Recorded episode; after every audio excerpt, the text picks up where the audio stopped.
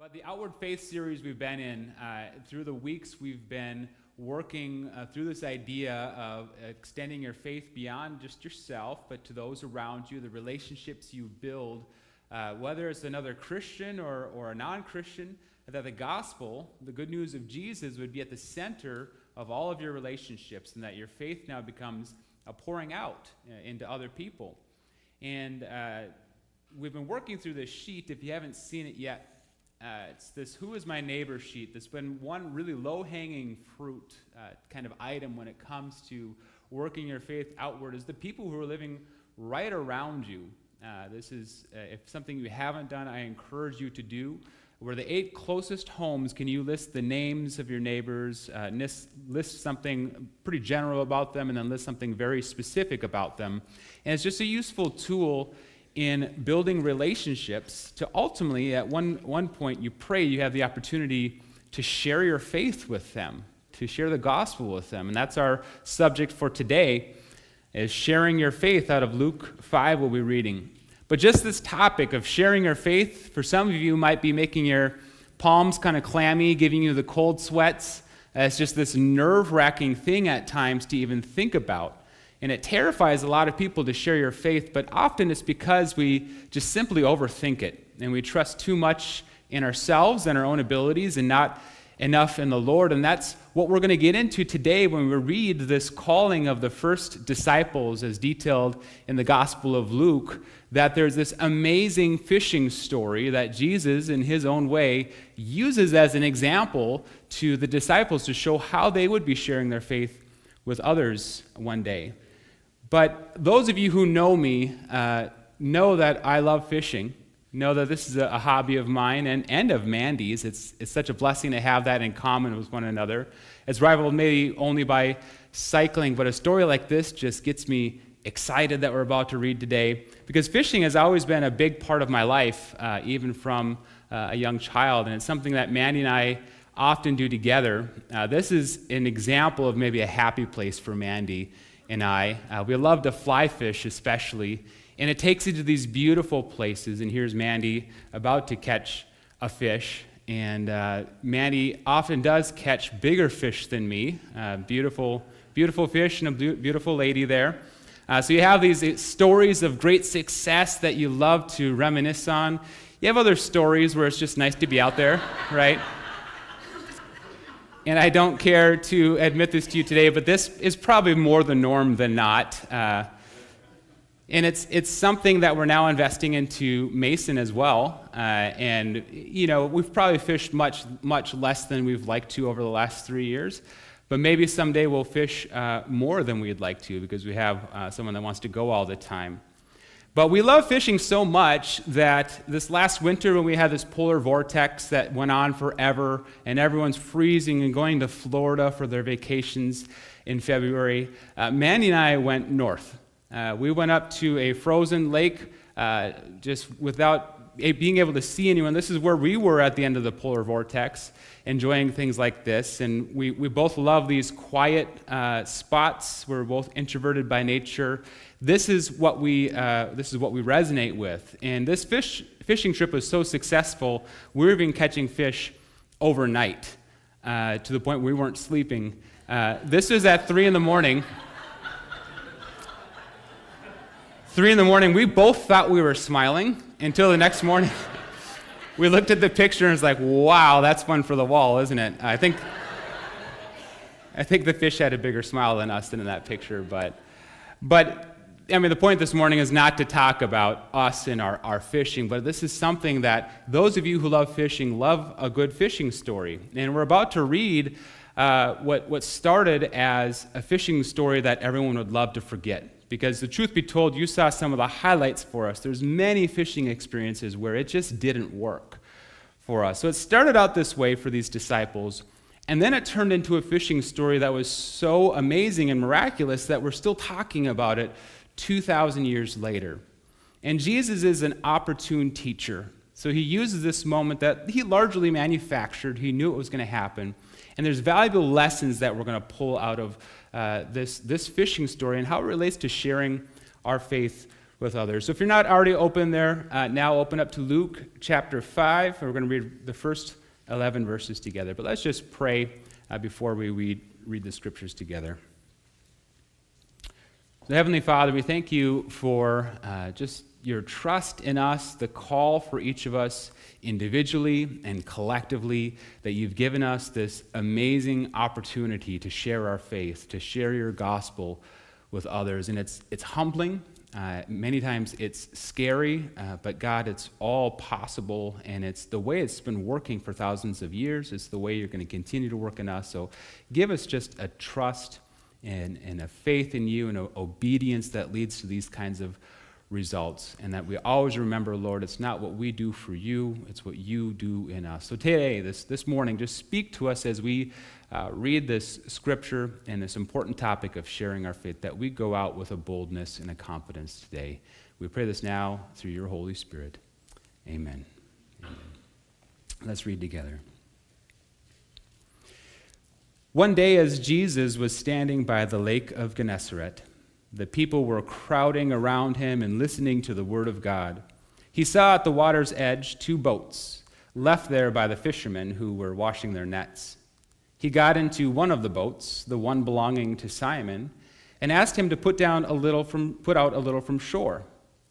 Then he sat down and taught the people from the boat.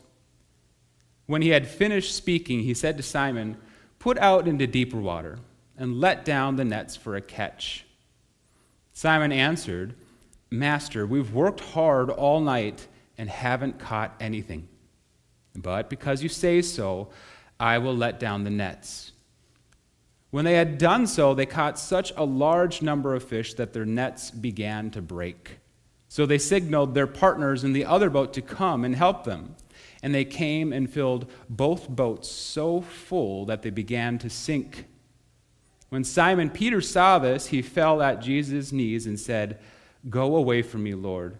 I am a sinful man. For he and all his companions were astonished at the catch of fish they had taken and so were James and John, the sons of Zebedee, Simon's partners. Then Jesus said to Simon, Don't be afraid. From now on, you will fish for people. So they pulled their boats up on shore, left everything, and followed him. And we understand this text that it's, it's something greater than just a fishing story. And it, it's the kind of thing that gets me excited to think about an experience like that. But again, God often teaches through these examples in our lives. He uses these scenarios. And, and Jesus was using this, as I said, uh, as a way to teach them about what they would do as disciples, as they shared their faith and they evangelized, they made more disciples. And there's some very valuable lessons that we pull from this text.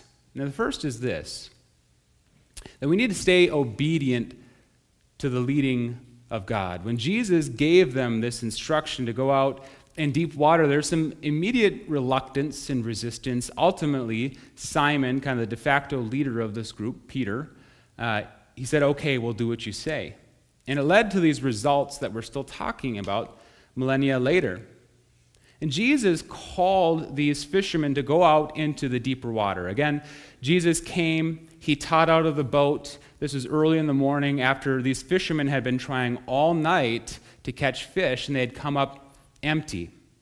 But he said, You know what? Why don't you try going out into the deep water and try again and let down your nets for a catch?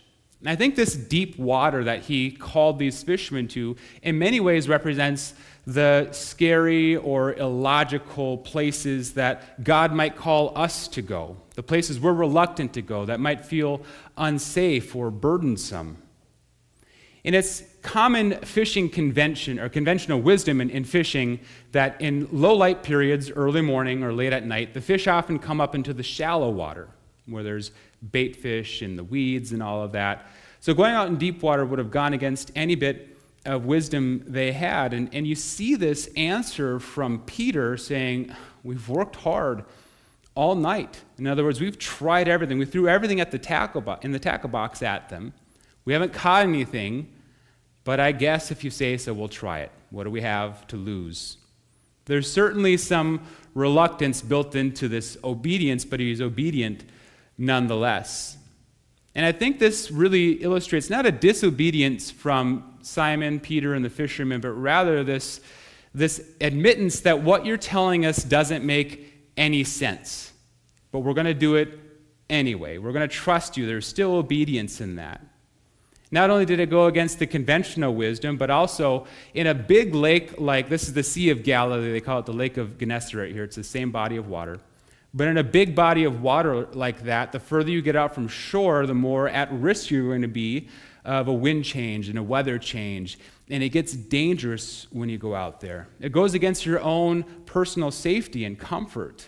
And it's also something that is going to take a, a, considerable amount of energy to get out to deep water. That means they had to paddle there, all right, and they're going to have to paddle back. And so now there's this effort that they already see as fruitless that they're going to have to put into it, but they, they went anyway. But what's important here is to look at the confidence of Jesus in his statement. It wasn't, why don't you give this a shot and see what happens, but rather, he speaks very factually go out into this deep water let down your nets, and you'll have a catch. And I think it's a reminder for us when God calls us into our own deep water. When it comes to sharing your faith, it might be across the street or across the world. In any way, it's not going to make sense. It's going to be scary. It's going to go against our own uh, bit, uh, our own concept of, of, of safety and comfort, but, but we go trusting the Lord. We rest in his promises. We know that he wouldn't lead us astray, that he has a good and perfect divine will, that when he says something, we need to believe him and we need to be obedient. And here we see this common goal of catching fish between these fishermen and Jesus. These fishermen already have their minds made up of what makes sense to them. Jesus uh, puts them in a different direction. But they went even with this, quote, certainty that it would fail. And I think we have to have that same attitude when we're called to these places. No matter how much we understand something, we should not lean on that understanding, but trust first in God's will. Trust Jesus. That's the first step of faith and of sharing your faith is that you trust Him, you believe Him, and you follow Him. You have that hope and that confidence in Him. I think going into the deeper water, going out, is an important part of sharing our faith. And we look at something beautiful like the church. We have this, this great congregation, this great building where we can gather here week after week. And we think that if we just have all of the right things going on in here, that people will come and see Jesus. There's a big difference between come and see and go and tell. We think we have the right team, we have the right leaders, the right ministries, the right facilities and plans and processes and vision. Everything's lining up, and all we have to do is just open up the doors and people will flood in. Well, it's kind of like saying I could set up a, an aquarium at home with really nice uh, decorations and, and perfect pH balance in, in the water, and everything is set up well. I just have to open up the lid and the fish will swim in. That's not the way the church works. And the church has always worked by being obedient to the leading of Christ, to go out into the deep water and to cast your nets. In other words, the most obvious statement ever is you have to go fishing where the fish are. And Jesus will lead you to that, even when it doesn't make sense to you. Be obedient to his leading. Go to the deep water and cast your nets. Something else happened in this story that's kind of easy to miss if you don't understand how fishing works. These fishermen had already given up. And we read earlier in this text that they were washing their nets. And what that means is basically they're preparing them for storage. They're washing off all the dirt from the bottom of the boat or the seaweed and the algae and whatever. They're washing them to put them away. And so Jesus says, nope, take those right back out, go out into the deep water, and cast them down for a catch. They had their minds set on failure. And when you're sharing your faith, I think you can't resign yourself to failure before you start, but rather, when you trust in the Lord's leading, you need to prepare yourself for success. And that's exactly what we see here that when they had done what the Lord had led them to do, they caught such a large number of fish that their nets began to break. They had immense success, even, even beyond their own doubts. And anyone who's gone fishing knows that fishing does not mean catching. And there's going to be those moments you feel like you're doing everything right, but it's not working. Sometimes there's things working you don't understand. We cannot resign our minds to failure. Another interesting part about this that's really more in the, in the side of speculation, but I think is probably true. Uh, they were probably using a net, the largest net in the boat, which you think means that they had trust in this, but actually means they had less trust in what was happening. And, and fishermen of this time, even until today, when you're fishing with a net, you often have multiples in your boat. Okay, just to have spares, but also different sizes. And so when fishing is really good, you use your smallest net. Right? Doesn't seem to make sense, but that means the fish are tighter together, that you're going to have a high degree of success, and you want something that you can cast out and back multiple times where it's easy to throw and mend and gather. Right? But the term cast a wider net actually comes from the fishing world. To cast your widest net means you've been failing and you need to try something different to cover more ground. So these fishermen who probably had no trust in what was happening cast their largest net as a size of as, as an exercise of doubt of I'll try this anyway. And Jesus is kind of like, I'll show you. And now this large net is filled with so many they can't even handle it themselves. That there's so many fish that it's nearly bursting the net. They need to call help and it's almost sinking the boat. And how many times do we go into something like evangelism, sharing our faith with the same attitude? If I've tried everything with this person, they've heard it a million times. I can't share Jesus any different way. They're just lost. What's the point of trying anymore? And we go in with that defeatist attitude.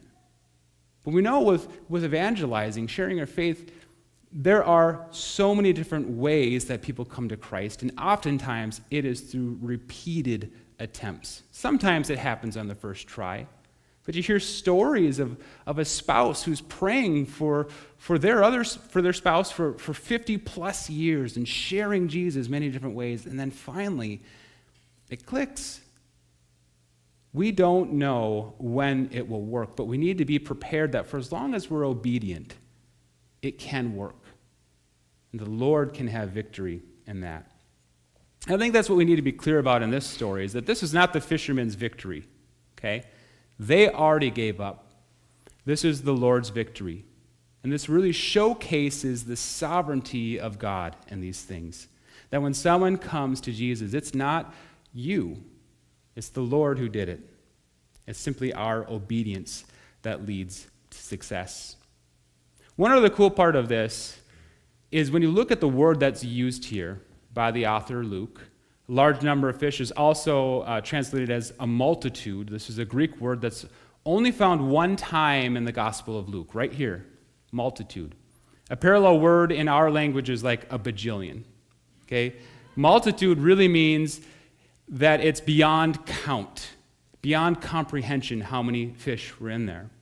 Now, the same author, Luke, uses this word multitude in the book of Acts over a dozen times, always to describe one specific thing a multitude of believers who these same disciples who became the apostles shared their faith and now there's multitudes of people coming into the church that's so crazy they can't even comprehend how quickly the church is growing it's such a cool detail that shows when Jesus tells them, If you follow me, you'll be a fisher of men. Luke is kind of saying that word multitude, yeah, it worked. It worked. They obeyed God's leading, they knew they'd be successful, and it worked. The church grew quickly. In fact, it grew so quickly that these disciples didn't know what to do. And so we see in the book of Acts that they had to find help.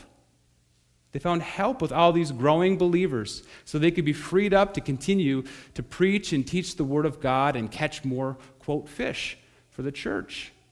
And that's the third lesson we see detailed even in this story is that we need to seek partnership with others when we share our faith. As soon as this, this haul of fish came in, they immediately signaled to their partners on the other boat to come and help. And they filled both of their boats with the fish, so full that, be, that they began to sink. This is so much like the early church with these same disciples. It demonstrates for us our partnership as believers in this whole evangelism thing.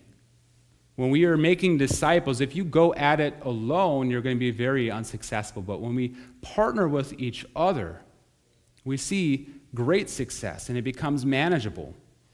And these boats so well represent the church the capital C church, the big church. We might be in different vessels like the local churches, but when we're working together, I think things become possible. But what's, what's terrible about our modern understanding of the church is that our local congregations often start competing with each other. And we view this as this like a zero sum gain of like, if you get those fish, then I don't get those fish, so stay out of my waters, or even people in the same boat, people in the same church are now competing with each other about things. There has to be a partnership when it comes to evangelism and sharing the faith and growing the church. And something cool that's been happening over the last couple years is that as area pastors, we've been committed to that. Many of us are meeting regularly and talking about how we can bring our church bodies together for a greater partnership and unity of the gospel.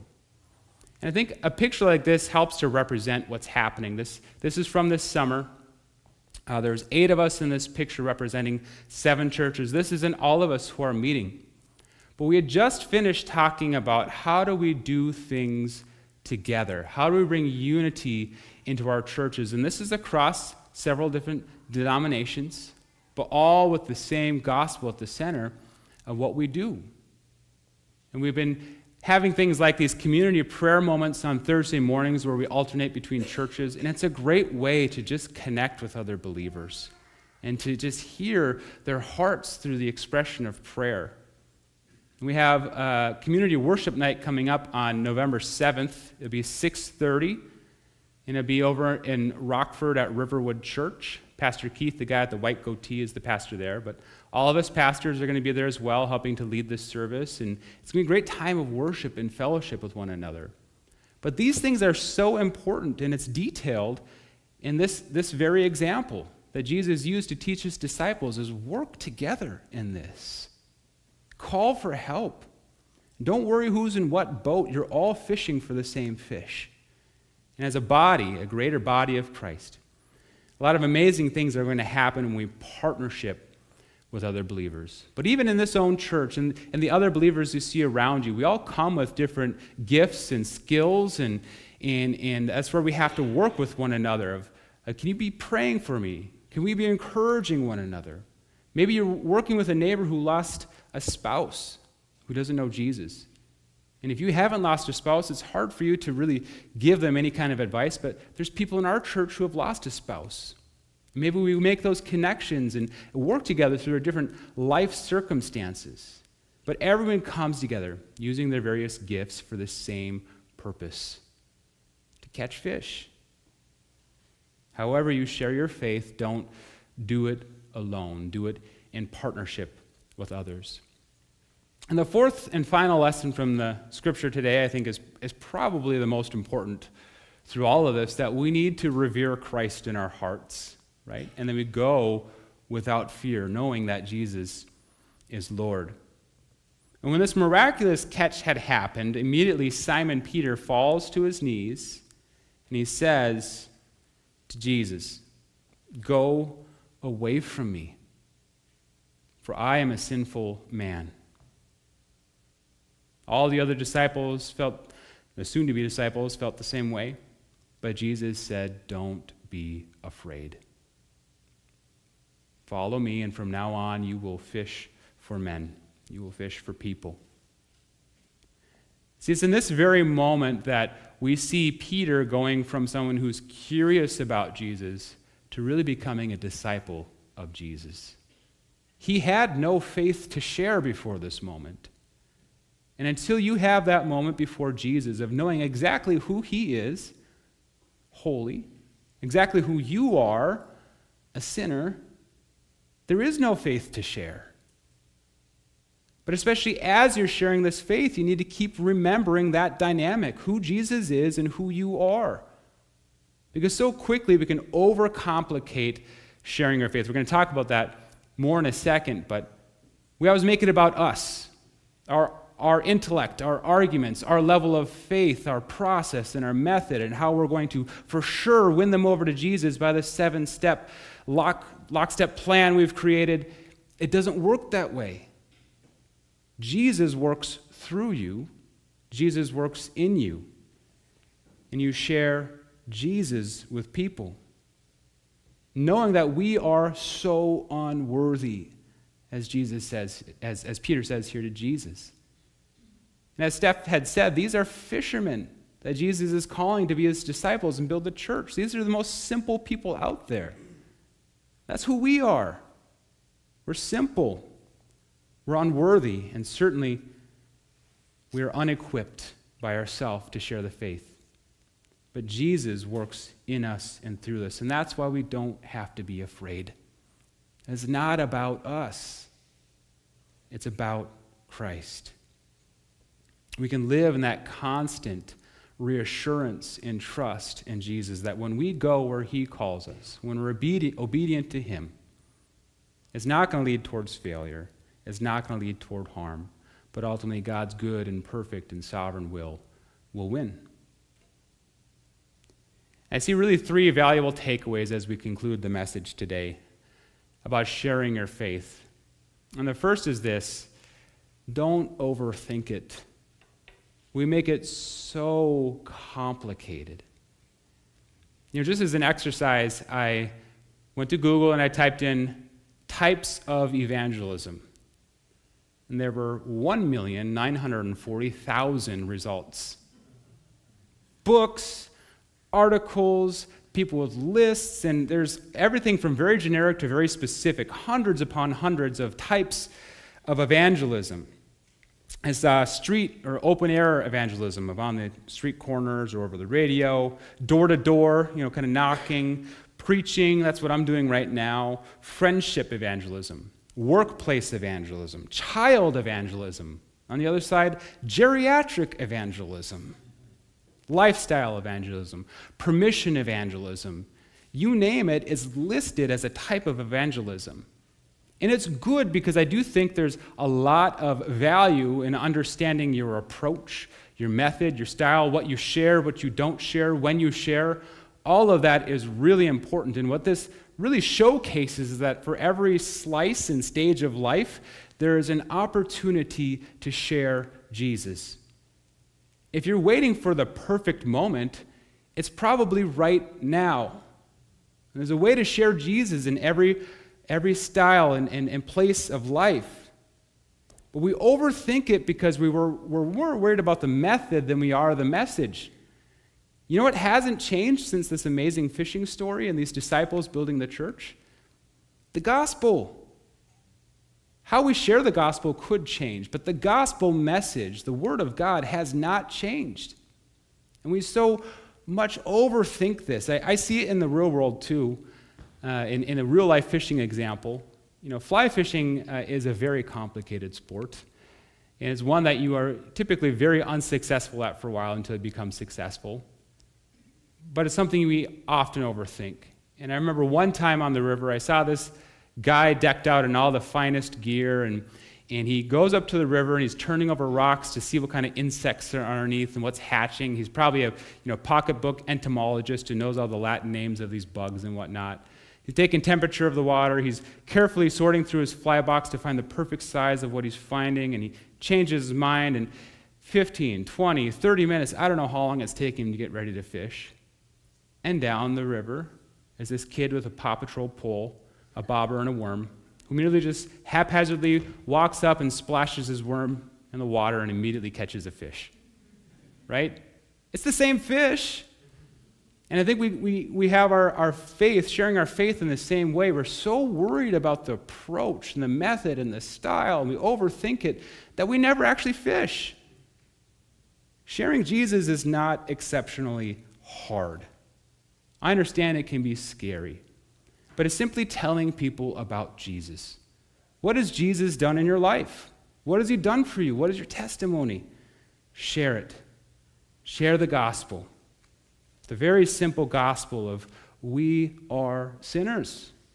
Everyone sinned. You don't apologize for it, it's, it's just a fact. But Jesus died for your sin. He raised from the grave, and He gives you new and eternal life through faith. That's it. How you share it with people is going to change, but the truth in the gospel never changes. Don't overthink it.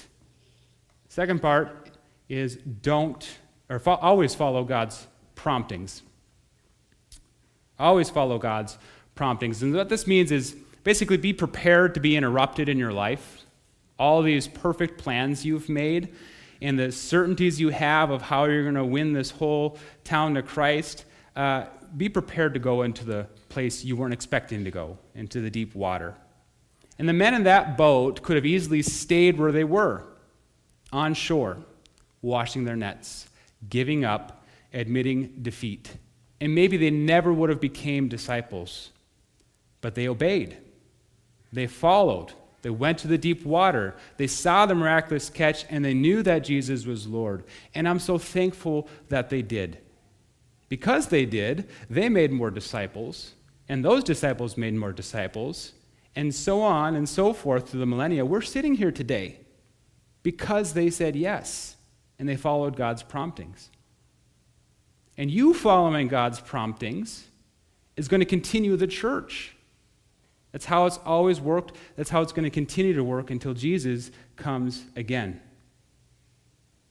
It's scary to do, but when you do it, amazing things happen. And you never know how important it may be to share your faith with other people. For them, it could spell out the difference of heaven and hell. I think that's the last thing we focus on today. Is that we, we have to focus on what's most eternally important. In verse 11 of what we read here, these disciples, now disciples, come back to shore. They park their boats, they let down their nets, they left everything behind, and they followed Jesus.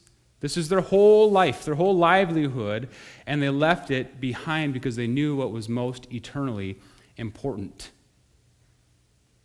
I think it's the same thing in our lives is, is know what is the difference between heaven and hell. Focus on those things. Have that eternal perspective. We all have our stuff, our day to days, our jobs, our hobbies, and whatever it may be. But I've noticed that those are the kind of things we're very quick to evangelize to people our interests, our favorites, our opinions. And there's a good chance as you fill out that sheet that your neighbors might know a lot about you. They might know uh, what kind of job you have, they might know your political affiliation. You may be talking with them about your favorite sports team and trying to win them over. I've heard people even try to win people over to their favorite brand of ketchup very enthusiastically. Right? Those things are, are great. But the question I asked uh, a few weeks back is do they know what you think about Jesus? And that's what's eternally important is what people think about Jesus. And there's a story I just heard about this, this lady who had a running partner for a number of years, that they would always go together. They'd run every day, and they had these conversations. She'd often kind of broached the subject of faith, but was too timid to, to go into it until one day she finally had the courage to invite her running partner to the Easter service at her church. And so she came and she heard the gospel. And in the service, she kind of whispered loudly, Is this true? She's like, Yeah. She's like, Why didn't anyone ever tell me this before? This is great news. And hear this example, she was scared to do it all these years. She's been wanting to hear it. When you share the gospel, it is good news. And more often than not, people are being glad that you shared it. Sometimes they won't. Sometimes they'll be insulted. Sometimes they'll feel like you are combative against them and their, their styles and choices of life. We don't know how it could work. But here's the last question I'm going to ask you that I, I asked a couple weeks ago again. I think it's important. If you're not sharing your faith because of what people might think of you, it's not eternally important. What matters more to you? What people think of you or what they think of Jesus? What they think of you has temporary impact, okay? They might think you're weird. You know what? That's not going to matter for eternity. They might disown you. That's not going to matter either. But what they think about Jesus has eternal importance for them. And are you doing what you can to follow the promptings of God, to be obedient to Him, to go with faith and without fear, and to have trust that His callings are part of His good and perfect will? That's part of your eternal perspective. Don't overthink it. Be obedient. Go and tell. You share the good news and you pray that God will bring the multitudes to him just like he did in this day. Because we know that with him all things are possible. Trust in him, obey him. Let's pray together. Lord, we thank you for, again, just this message of encouragement, and even for these soon to be disciples who wrestled with doubt. They wrestled uh, with just uh, working things out that that seems scary or illogical, we, we go through the same things every, every day. But even in a flawed obedience, there can be great victory for you. And so, God, I, I pray that we can be obedient to you, to, to be mindful that it's not about us and what we can do for you, but, but what you can do in us and, and through us. God, it's, it's exciting. So give us just a boldness and a confidence and an excitement to share our faith knowing that this could be part of a moment that rewrites eternity for someone. And God, that it all be for you, for your kingdom, and for your glory. And we pray this now in your name, Jesus. Amen.